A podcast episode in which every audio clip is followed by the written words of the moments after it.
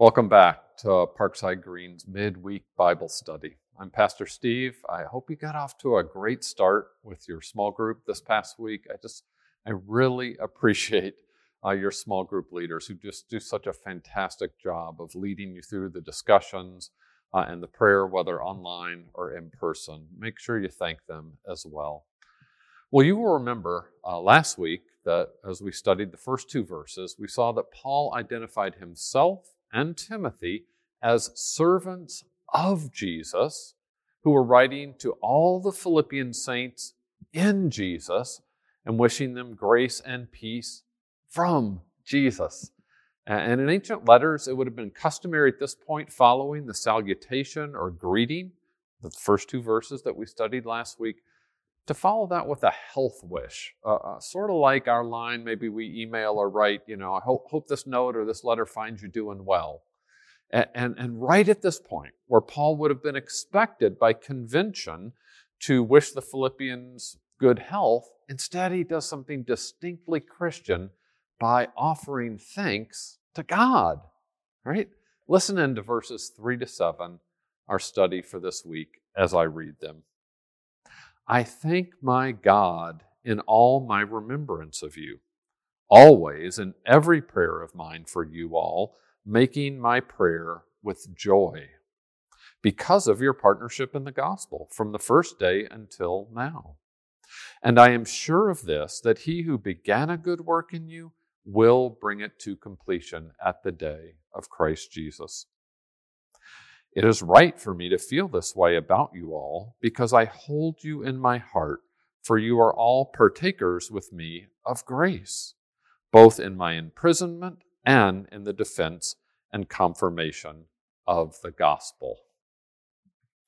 In our study, we will explore these five verses under five headings, one per verse, and they're found in your notes outline if you're using that. Thankful remembrance, joyful prayer, gospel partnership, sure completion, and grace sharing. So we start with thankful remembrance in verse 3. I thank my God in all my remembrance of you, Paul says. And you notice that in this verse, Paul is not thanking the Philippians, right? He is thanking his God. Paul directs his thanksgiving and his prayer to God.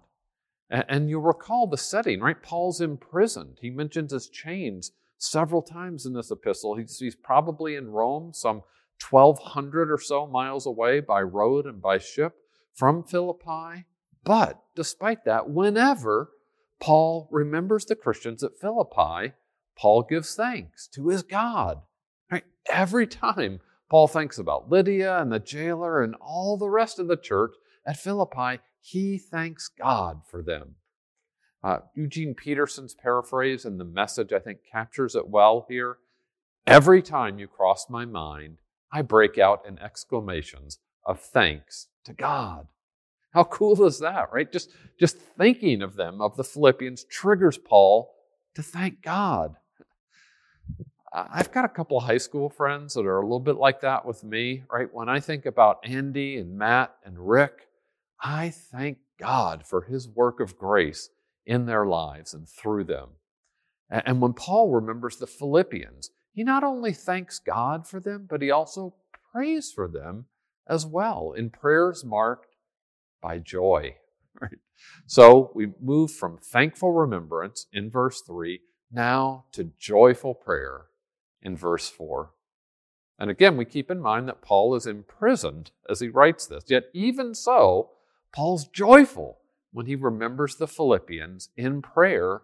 Why? Because God is at work in their midst for the advancement of the gospel. And in this way, Paul doesn't just call on the Philippians to rejoice, he's going to do that a few times later in the letter, but he models what it means to pray with joy, right? Paul practices what he preaches joy in the midst of adversity. Always and every prayer of mine for you all, making my prayers with joy. Paul doesn't say how often exactly he prays for the Philippians, but he does say that in every prayer of his, for them all, not just for the overseers and deacons, but for all of them, he makes his prayer with joy. And you contrast that with what Paul needs to say to the Corinthians in 2 Corinthians 13 7. We pray to God that you may not do wrong. That's an appropriate prayer for the Corinthians, right? Or the, think of the way he describes the Galatians, right? Uh, in Galatians 4:19, he calls them my little children, for whom I am again in the anguish of childbirth until Christ is formed in you. I mean, that's not the tone that he has to take with the Philippians, right? With the Philippians, whenever he prays for all of them, Paul always prays with joy. Every time Paul prays for them, his prayers are joyful prayers. Uh, again, Peterson's paraphrase is helpful. I find myself praying for you, Philippians, with a glad heart, right? It's thankful remembrance, thankful remembrance. Uh, even while in chains, Paul does what he says in 1 Thessalonians 5 16 to 18. Rejoice continually, pray unceasingly, and give thanks in all circumstances. I mean, Paul's a great example here of repeatedly giving thanks to God and praying for others with joy. Joyful prayer. Now, how about us, right? When, when, when other Christians come to our minds, maybe even those we don't get to see in person too often, do we thank God for them? Do we, do we pray about them with joy? And it's not that all our prayers have to be joyful, certainly not, right? Hebrews 5 7 says Jesus offered up prayers and supplications with loud cries and tears to him who was able to save him from death and he was heard because of his reverence. So, some prayers, as Jesus, we learn here, should be tearful, right? But others should be joyful. So, I ask myself and I ask you do we pray, at least sometimes, with joy? Is our prayer joyful? And that brings us to our third section on gospel partnership. It's found in verse 5 which explains the reason for all this thanksgiving and joyful prayer for all the Philippians. Why? It's because of their partnership or fellowship or participation in the gospel. From the first day of their conversion until this time of the letter, the Philippians had been partners with Paul in the gospel. Right? They were partners by their own witness while he was witnessing, so were they, and they were partners by their generous financial support of Paul's gospel ministry. And we'll see this later in the letter. So, the reason then that Paul thanks God for them and prays for them all with joy is because of your partnership in the gospel from the first day until now, right? Uh, even if they were more than a thousand miles away from each other and, and they only saw each other once every six years or so, Paul and the Philippians had a gospel partnership. Just like we do at Parkside Green, right? We have a gospel partnership with the Zellers in Dubai. We don't see them a lot. They're far away, but we're partners in the gospel. And with the Wrights in Kenya and soon moving to Uganda, gospel partners. And many of you have probably learned that the word translated here as partnership or fellowship uh, is the Greek term koinonia. And when we think of fellowship, as this often is translated, we, we think, I, at least I do, I think of sharing food and conversation, right? And that's great. That is a part of fellowship. Love good food and, and good conversation. But that's not what Paul had with these Philippians, at least not now while he's in prison, thousands of miles away. You see, in the New Testament, fellowship or partnership typically involves participation, participation in some kind of Christian ministry. And of course, we know Paul was passionate about the good news of Jesus, and he appreciated the Philippian church's long term partnership, perhaps over a dozen years from the beginning to the time of this letter, in helping to advance the gospel. And while thankful, certainly, for their gospel partnership, Paul ultimately gives God the glory, you'll notice, right? Just like earlier he thanked God for the Philippians, here, he's going to give God the glory, even for their work of the gospel in their lives. And we see that in verse 6, which shifts the focus from the Philippians' good work of participating in the gospel, fantastic, shift to focus on God's good work in the Philippians, right? Paul is he's confident, even sure, we could say, that God who began a good work of grace in the Philippian believers, he will perfect it. He will bring it to sure completion, sure completion at the day of Jesus Christ's return, when the process of their salvation will be finished. Paul is persuaded of this very thing that God began a good work in them, right, transforming their lives as followers of Christ, and God will faithfully continue the good work of their salvation right until the day of Jesus Christ. Paul is sure about the future of the Philippian church. Why? Because he's sure about God's work in the church. God started it in them, right? You remember how God opened Lydia's heart to, to believe and pay attention to Paul's message in Acts 16? And God will carry it on until the day of Christ's return. Paul is not so much confident, then you notice, in the Philippians as he is confident in God, the God of the Philippians, who had begun a good work in them and would finish it. And that's good news, not just for the Philippians 2,000 years ago, but for us too, right here today. Right? God's work of salvation in his people cannot, cannot be thwarted. Theologians describe this as the perseverance of the saints. Uh, and the idea is that what God starts, he finishes. What God begins, he completes. Surely. Peter says this same thing at the start of his first letter that, that God causes his people to be born again, Peter says, and then he says that we, by God's power, by God's power, are being guarded through faith for a salvation ready to be revealed at the last time. God, Peter says, causes the new birth in us, and then you notice that God's power guards us through faith for the finality of salvation. So, just like the Philippian jailer, yes, we are called to do something, to believe in Jesus. Believe on the Lord Jesus Christ, and you will be saved.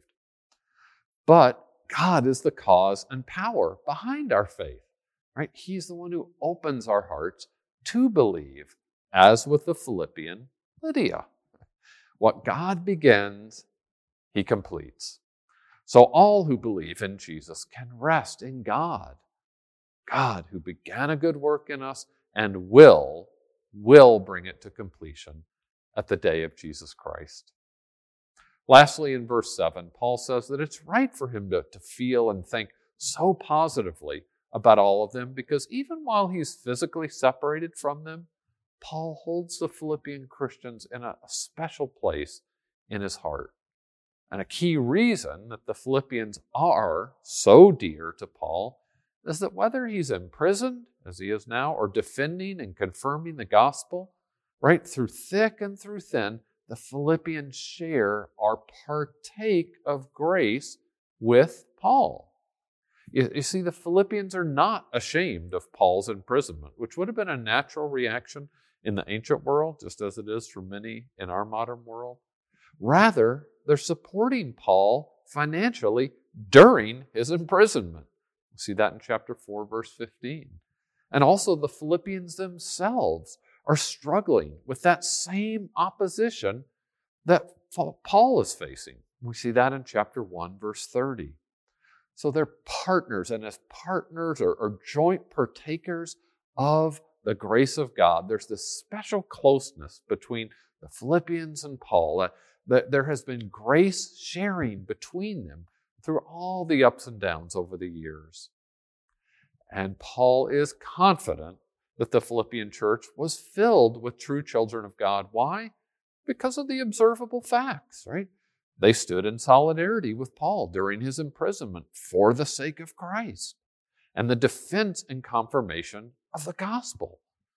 Paul's sure the Philippians will be saved at the day of Jesus' return because of the visible evidence of salvation that he could see in them, the good reports he got about them.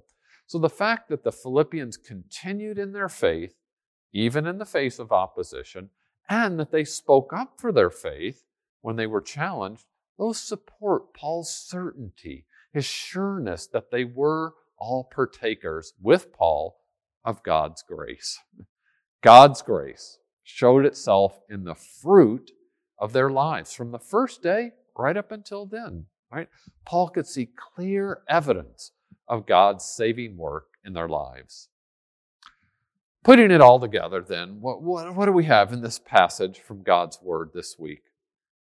Thankful remembrance, verse 3, and joyful prayer, verse 4, flow naturally out of a gospel partnership, verse 5, right?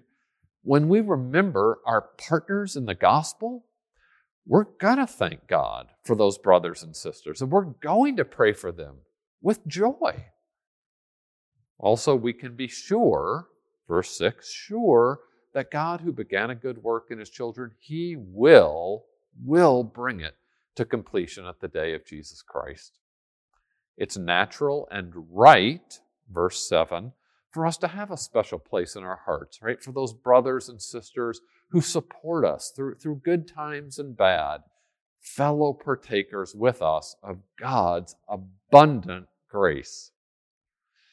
Just as Paul took the time to write to these friends who were with him for the long haul, I was thinking we might maybe take the time to write uh, or text or call some of our friends in the Lord who have been with us for the long haul, right? I, I think if we do that, I just, I know that both we and they will be encouraged, just as Paul and the Philippians were.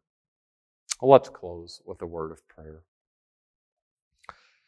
Father, we thank you and we pray with joy as we remember believers that you've brought into our lives over the years. We thank you for partners in the gospel, those who stir us up to love and good works.